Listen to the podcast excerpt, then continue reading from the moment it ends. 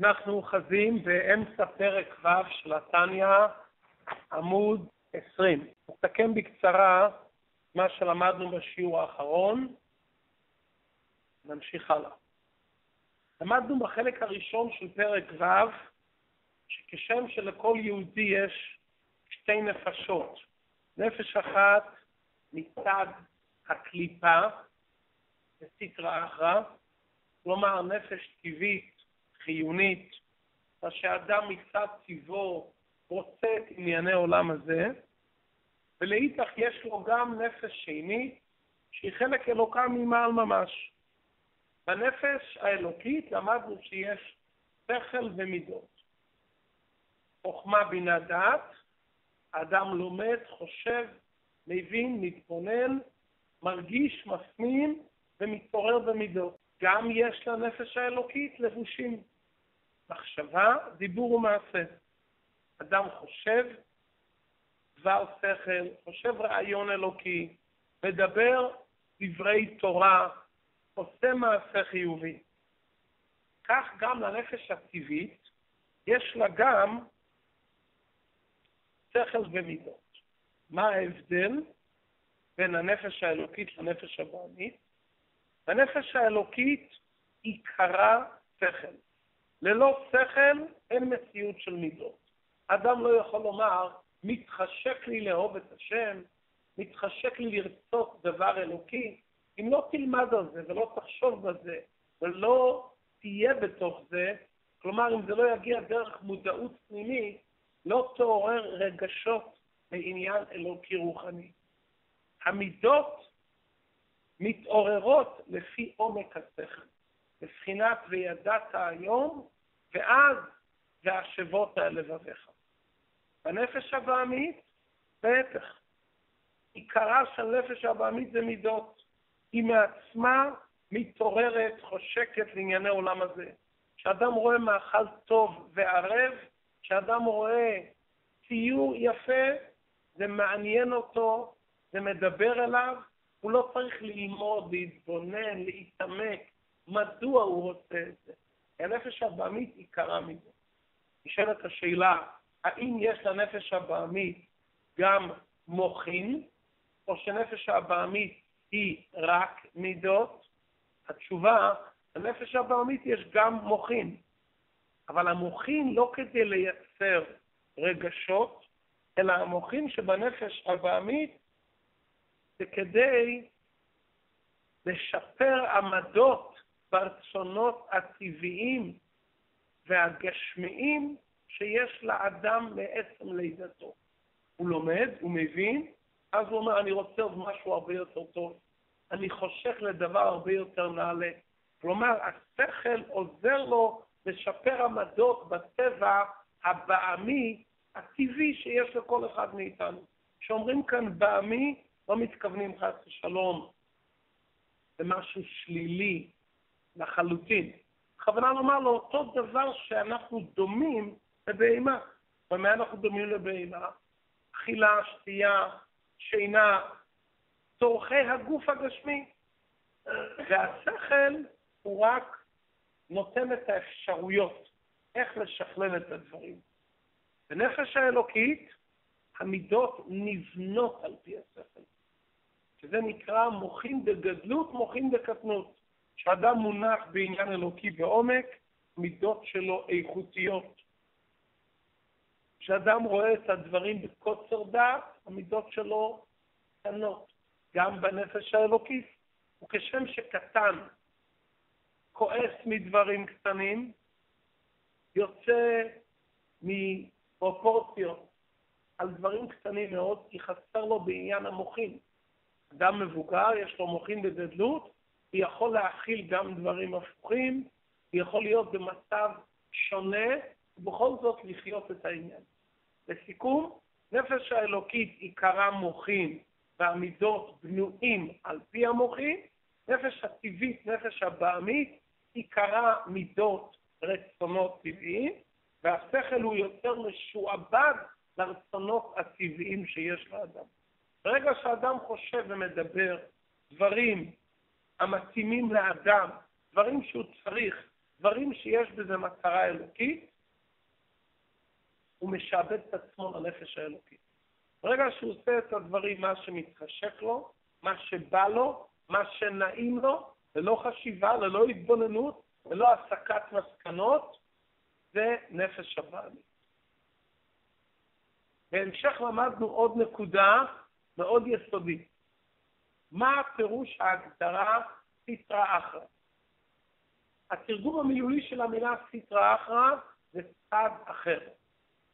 האם צד אחר הכוונה לומר גזל, רוע, שחיתות וכדומה, או שצד אחר הכוונה לומר כל מה שאני עושה ללא כוונה טהורה, כי זה מה שצריך לעשות, כי הוא יתברך רוצה את זה. את זה למדנו שיעור האחרון. קדושה זה מה שאדם עושה, הוא רוצה להתחבר למי שאמר והיה עולם. הקדוש ברוך הוא קובע לו את הסדר יום, קובע לו את סדר החשיבה, כל דבר שהוא עושה הוא אומר, רגע, מה הרצון האלוקי? לפי זה אני אעשה את זה. השם רוצה שאני אוכל, כן? מה לאכול? דברים כשרים. כמה לאכול? לפי צורך קיום גופי. מה לכוון בשעת האכילה? שיהיה לי כוח לעבוד את הבורא בעולם, ואז כל האכילה שלו, וכל הטיול, וכל עסקי עולם הזה, נהפכים להיות מחוברים לצד הקדושה. בסגנון קבלי, העולם בנוי מקליפת נוגה, שהיא הדברים הנוטרליים שבעולם, בצד שמאל יש את ג' קליפות הטמעות, דברים אסורים לחלוטין, ויש צד ימין, צד הקדושה, דברים חיוביים. עיקר עבודת האדם, עיקר ההתמודדות שלו, זה בקליפת נוגה. בדברים הנוטרליים. איך תעשה אותם? מינון, זמן ואופן. זה יכול להפוך להיות קדושה גמורה, זה יכול להישאר בסיטרא אחרא, כלומר אם חשבתי על עצמי ולא כיוונתי את דרכיי למענו יתברך, זה נשאר קליפת נוגה, וזה נקרא סיטרא אחרא. כמו שאמרנו שיעור האחרון, אם אתה ממוקד בקודש, כל דבר, מה הוא יתברך רוצה. אני עושה את הדברים, מבטל את רצוני אליו. סתם דברי בטלה, סתם דברים ללא תוכן, דיבורים ללא תוכן, ראייה ללא תוכן, מעשים ללא תוכן, זה שייך לספרה אחרא, זה לא שייך לצד הקדושה. ואדם יכול להיות כל רגע או כל כולו מחובר לבורא העולם על ידי עשיית רצונו בדברי העולם, הוא יכול לאיתך לעשות מה שהוא רוצה. הוא יכול לעשות גם דבר טוב כי הוא רוצה, ואז זה כבר לא ממש קדושה.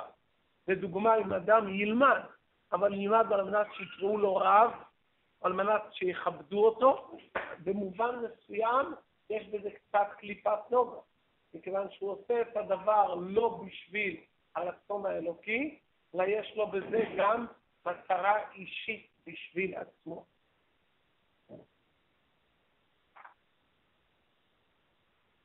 המסקנה מכל זה, שצד הקדושה שורף איפה שיש עניין של ביטול. מה הכוונה צד הקדושה שורף? איפה נרגש האור האלוקי? איפה שיש ביטול של האדם. כשאדם מקיים מצווה, הקדוש ברוך הוא נמצא שם. אבל האם הקדוש ברוך הוא נרגש שם? זה שהוא נמצא שם, הוא נמצא.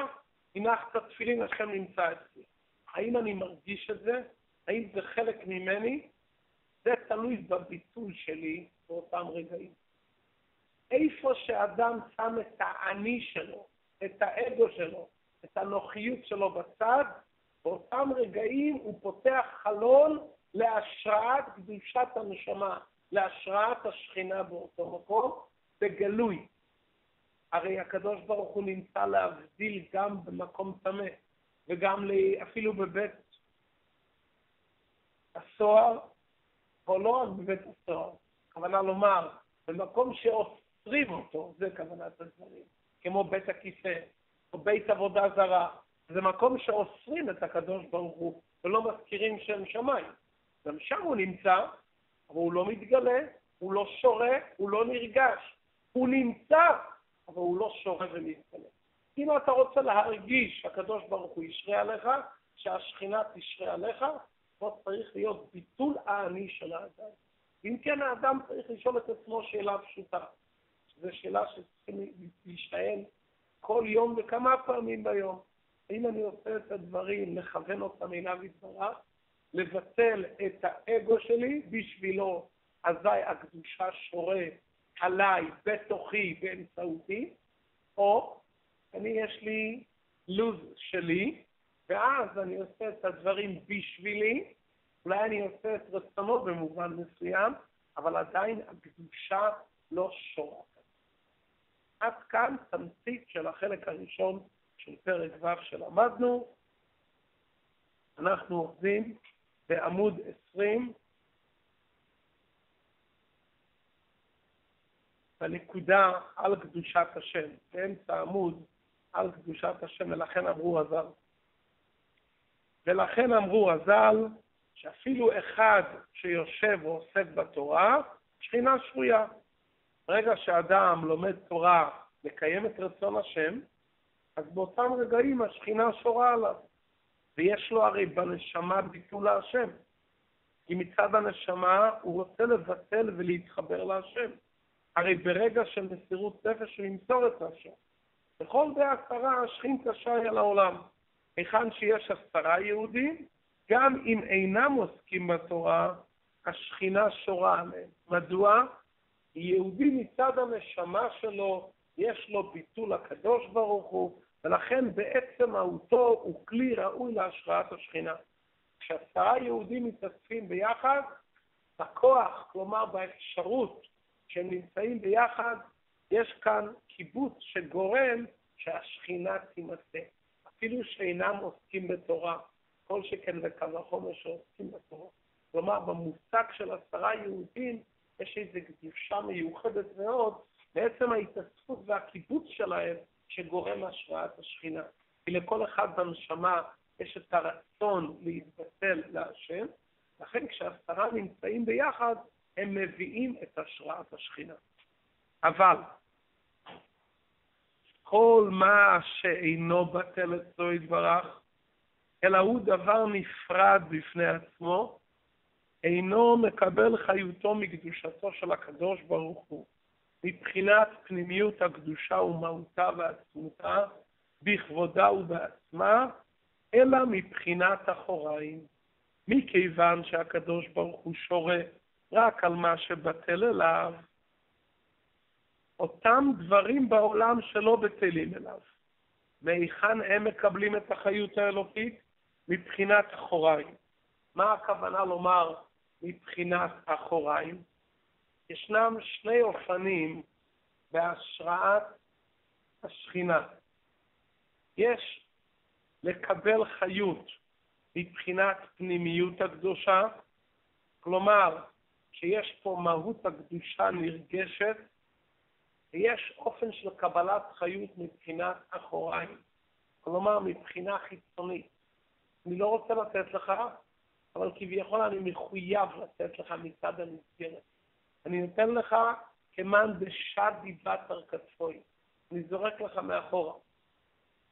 והקדוש ברוך הוא מחיה את הכל. באיזה אופן הוא מחיה את בית הכיסא, באיזה אופן הוא מחיה את בית של עבודה זרה. הרי הוא מחיה את זה, ואתה מחיה את כולם. זה חיות אלוקית מבחינת אחוריים. מעט מזער חיות מבחינת אחוריים. אנחנו כל יום מבקשים ג' פעמים ביום. ברכנו אבינו כולנו כאחד באור פניך. מה הכוונה באור פניך? הרי גם אם אנחנו לא נהיה בביטול ולא נהיה באחדות, אם אתה רוצה שאנחנו נהיה, אנחנו נחיה. ומי מחיה אותנו אתה? אבל אם אנחנו לא נהיה כולנו כאחד, שכולנו כאחד זה סימן היכר ברור שיש כאן ביטול וענווה. נקבל חיות, אבל לא מאור פניך. נקבל חיות מבחינת חיצוניות ואחוריי. אנחנו מבקשים שנזכה שהברכה תהיה מאור פניך, כלומר שנעמוד בביטול ונקבל את ההשפעה מפנימיות. כשאדם יוצא לחוץ ורואה הרבה אנשים שמקבלים המון שפע, מוצלחים וכולי. הוא אומר, רגע, מי מחיה אותם? יש להם איזה מקור נוסף חוץ מבורא העולם? חס ושלום. מי מחיה אותם? הקדוש ברוך הוא. אבל מה הם מקבלים? חיות מבחינת אחוריים. וזה גם ברגעים של האדם, ושהשם מחיה אותו, יש לו בחירה האם לקבל מאחוריים או בפנימיות. כמדומני שהזכרנו את המשל, האם לשבת בסעודת המלך עם המלך, פנים בפנים, או לשבת בסעודת המלך אחרי שהמלך יוצא, משאיר את כל השיריים, כל מי שרוצה יכול לקחת מה שהוא רוצה.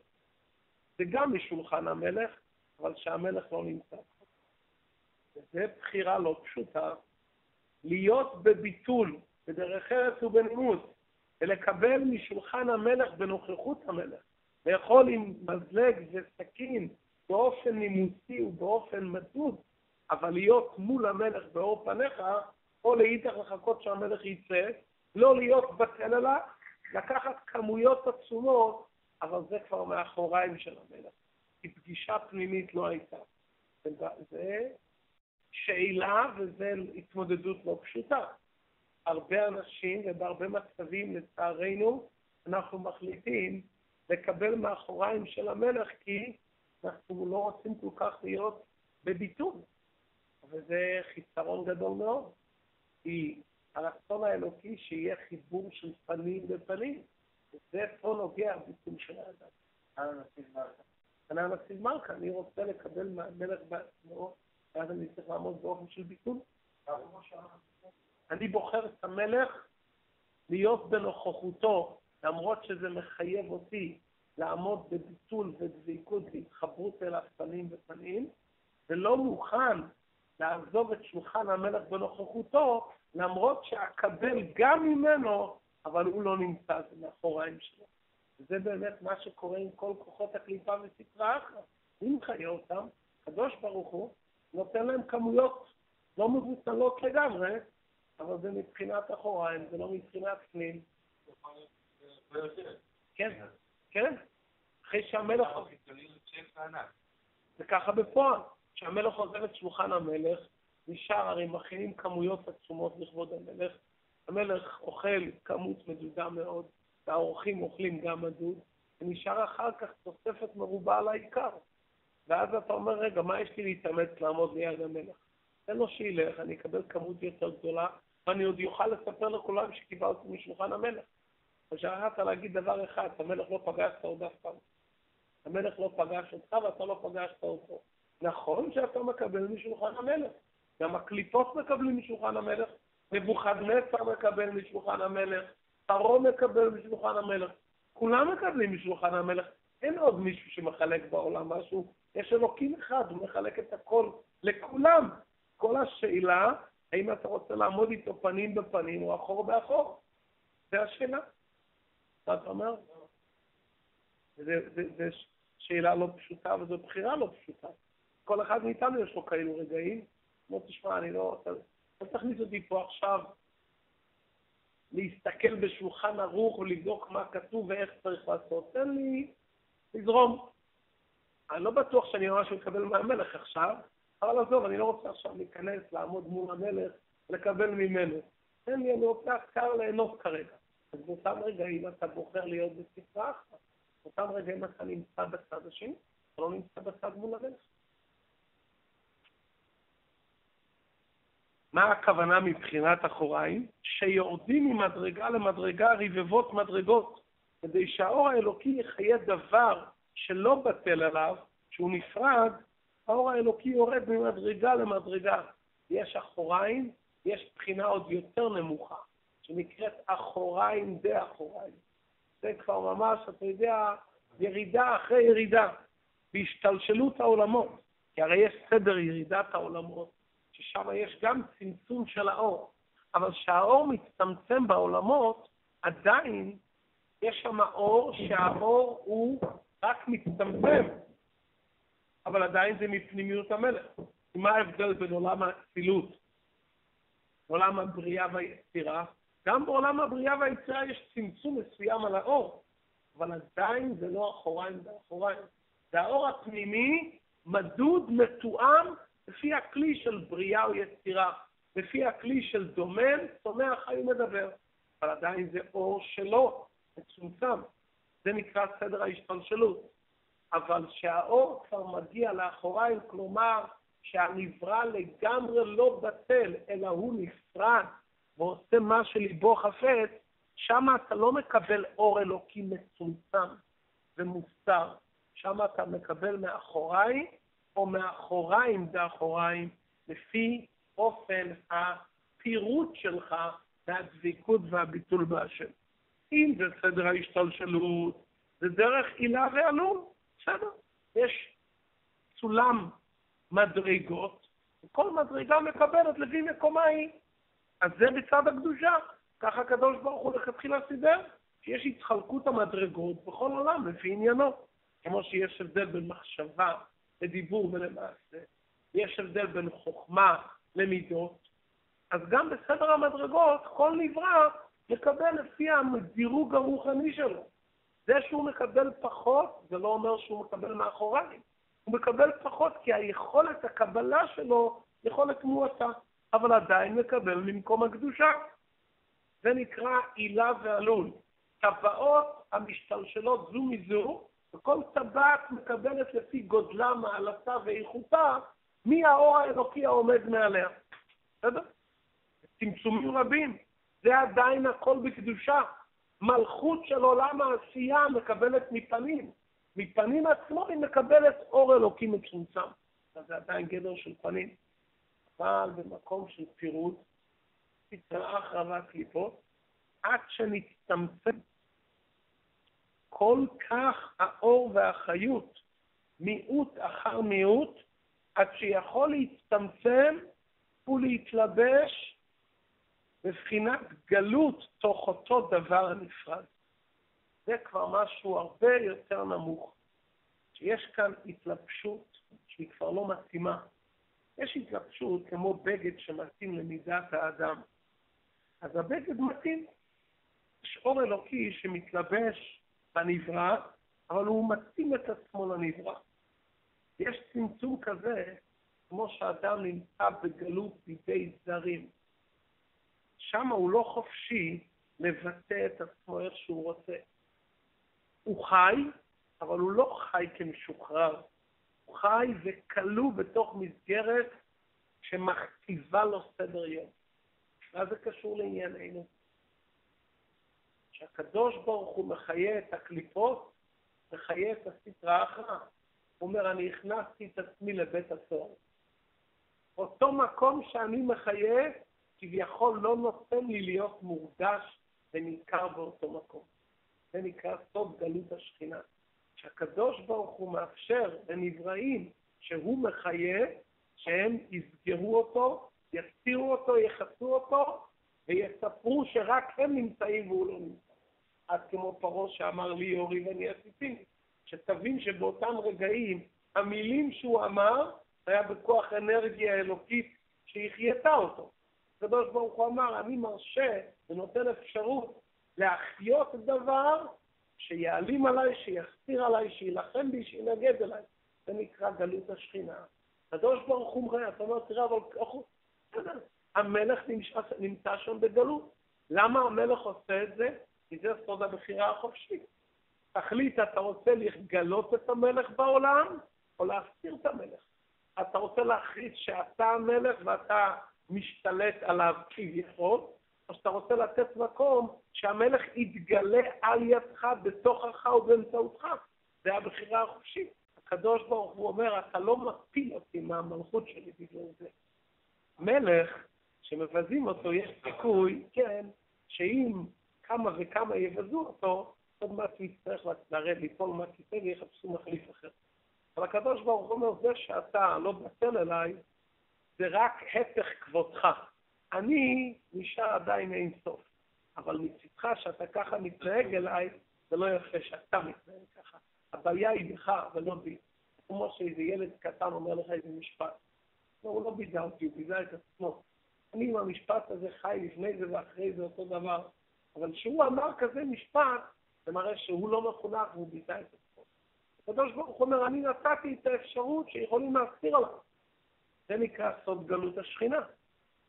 כי אם הקדוש ברוך הוא יתגלה באותו מקום, הוא יבטל את הקליפה. למה הקדוש ברוך הוא מחיה את הקליפה? להחיותו ולקיימו מאין ליש, שלא יחזור להיות עין ואפס כבתחילה מקודם שנברא. כל נברא הרי חייב להתחדש מאור האלוקי. אין לשום נברא קיום מצד עצמו. ואם השם לא יחיה את אותו דבר, אז הוא יחזור להיות עין ואפס. הקדוש ברוך הוא רוצה שהוא יהיה, כדי שיראו את הזה לעומת זה עשה אלוקים. קליפות הקדוש ברוך הוא עשה שהקליפות יהיו. ראי נתתי לפניך את החיים ואת הטוב ואת המוות ואת הרע. אני בראתי את החיים ואת הטוב, כלומר את צד הקדושה, ואני בראתי את כוחות הקליפה שנקראים מוות ורע. הרי כוונת הפסוק פה מוות ורע זה לא מוות כפשוטו. כי מזה שכתוב ובחרת בחיים, כלומר יש לך אפשרות לבחור או בחיים או בהפך.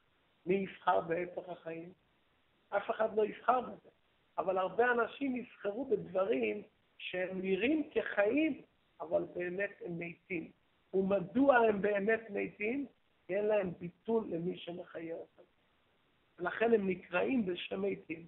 לכן הקליפות בסטרא אחרא נקראים בשם מתים, כי בעצם אין להם חיות אמיתית. החיות שלהם זה חיות שנמצאת בבחינת גלות. הם מצד עצמם, אין, אין להם חיות אמיתית.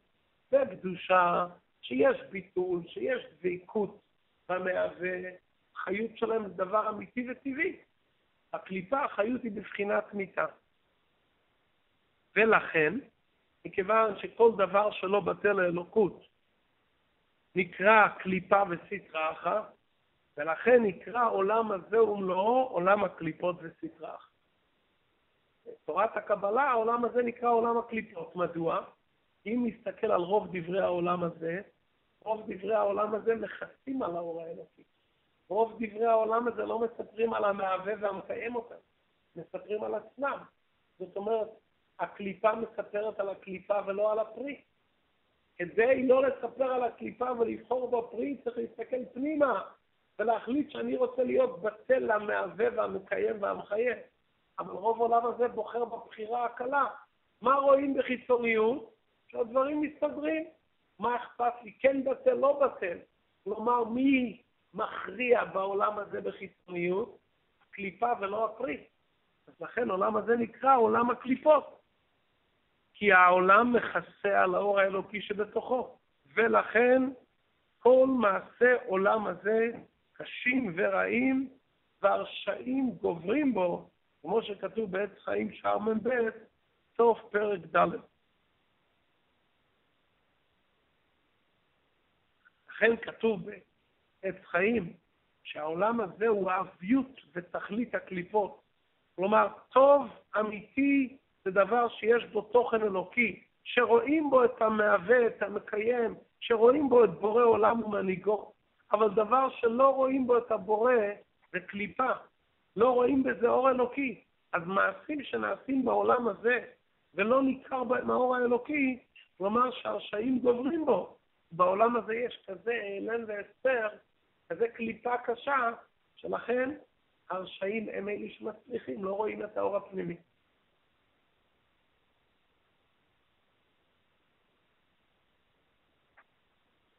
אלא שהקליפות הן נחלקות שתי מדרגות זו למטה מזו. נכון שכל מעשה עולם הזה נכללים בגדר עולם הקליפות, אבל יש הבדל בין ענייני העולם האסורים והטמאים לדברים המותרים. כפי שהזכרנו לעיל, שבקליפות יש ג' קליפות הטמאות, יש קליפת נוגה. מהי המדרגה הנמוכה יותר? מדרגה התחתונה היא שלוש קליפות הטמאות ורעות לגמרי, ואין בהן טוב כלל. ישנם דברים שלא רואים בזה שום ביטול. בחיצוניות לא נראה בזה טוב. האם זה נכון לומר שאין בהם טוב כלל באמת? לא. כי גם בקליפות קשה לחייב. אבל מכיוון שאני לא רואה כלום, מבחינתי אני לא רואה בזה שום עניין של טוב. אני יודע שחייב שיהיה בתוכו ניצוץ אלוקי, אבל הניצוץ כבר נכבה ודועך, שאני לא רואה את הניצוץ. אז מה אני אומר? אני אומר, הדבר הזה אין בו שום טוב, אני לא רואה בו שום דבר. הוא מכוסה בתכלית מבחינתי, למרות שבעצם יש בו. אתה צריך להבין שמה שכתוב פה, אין בהם טוב כלל, הכוונה לומר, אין בהם טוב כלל למראית העין, כי הם עומדים חזק, צועקים, רק אנחנו נמצאים, אנחנו עושים מה שאנחנו רוצים, ממשיכים לחיות. אני לא רואה בהם שום טוב. הגלות על הניצוץ האלוקי שמה בשיא התוקף, שהוא לא נראה לגמרי. למרות שאני יודע בוודאות שיש שם ניצוץ, אבל הוא מכוסה בתכלית, לא רואים אותו, לכן אני לא רואה בזה שום עניין של טוב. איך קורא לזה יחזקאל הנביא? ונקראו במרכבת יחזקאל רוח סערה, ענן גדול ואש מתלקחת. בפשטות הכוונה לומר, זה כוחות שבאו להשחית את עם ישראל. לפי הסוד, זה כוחות הקליפה. ומהן, מג' קליפות הטמעות האלו, באים כל הדברים הטמאים והאסורים שחייבים להתרחק מהם, ואי אפשר להשתמש בהם לעבודתו יתברך. בשום אופן. מה הם? ומהן נשפעות ונמשכות כל אומות העולם.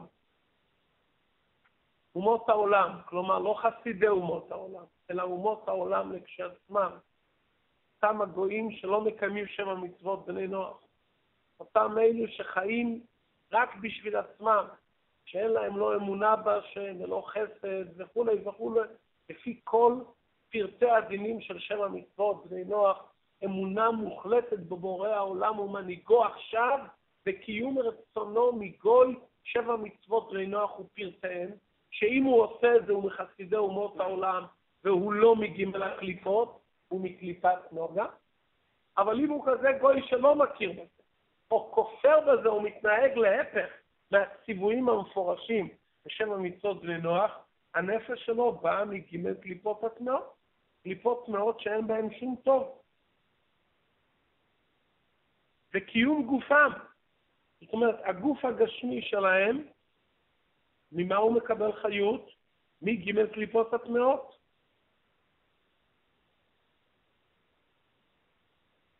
ונפשות כל בעלי חיים הטמאים האסורים באכילה וקיום גופם, כל הנפשות שמחיים את הבעלי חיים שאסור לאכול אותם, וגם הגוף של אותם בעלי חיים.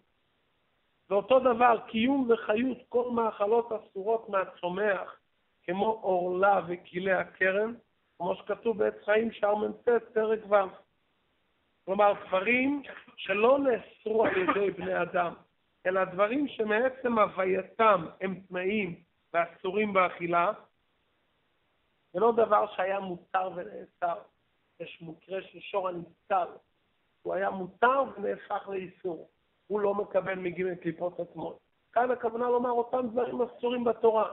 שהתורה אסרה אותם באכילה לכתחילה, או דבר שגודל בעץ בשלוש שנות עורלה, שזה חי כרגע מגיעים מקליפות עצמות, זה מאוד מעניין. אותו עץ, בשלוש שנים הראשונות הוא חי מגיעים מקליפות עצמות, והאוכל מהעץ יונק מגיעים מקליפות עצמות, רחמנא ליצלן, ובשנה הרביעית, ברגע שלקחת תרומות ומעשרות, ובירכת את היונק מקדושה. כי הזמן של הגימל שנים זמן שהשם קבע שבאותו זמן החיות באה מגימל קליפות הטמעות, וכן קיום וחיות. כל המעשה דיבור ומחשבה של כל שעשה לא תעשה וענפיהם, כמו שכתוב שם, סוף פרק ה', אותו דבר, כל המעשים והדיבורים והמחשבות של האדם, כשאדם מדבר דברים אסורים, עובר עבירה, באותם רגעים מי מחיה אותו? מי מחיה את אותו דבר גשמי שהוא משתמש בו לדבר עבירה? ג' קליפות הטמעות. בדיוק הפוך מצד הקדושה. מצד הקדושה שאדם לומד תורה ומקיים מצוות, באותם רגעים הוא מתחבר עם הקדוש ברוך. כשאדם חושב מחשבות אסורות, מדבר דיבורים אסורים, זה מפריד אותו מהקדוש ברוך הוא לגמרי. ובאותם רגעים הוא מקבל חיות מג' קליפות הטמעות. הוא ממשיך על עצמו את הטומאה של ג' קליפות הטמעות, ולפי שעה זמנית עד שהוא חוזר בתשובה, הוא נעשה נפרד לגמרי מהקדוש ברוך הוא. אלא מה? שלבושי הנפש הבעמית של היהודי הם יותר טמאים מהנפש הבעמית עצמה. למדנו בפרק א' שהנפש הבעמית של היהודי היא מקליפת נוגה. מאידך, אם אדם חושב ומדבר או עושה דבר אסור, הנפש הבעמית שלו שמקליפת נוגה יורדת ונטמאת לקליפה של ג' קליפות עצמו.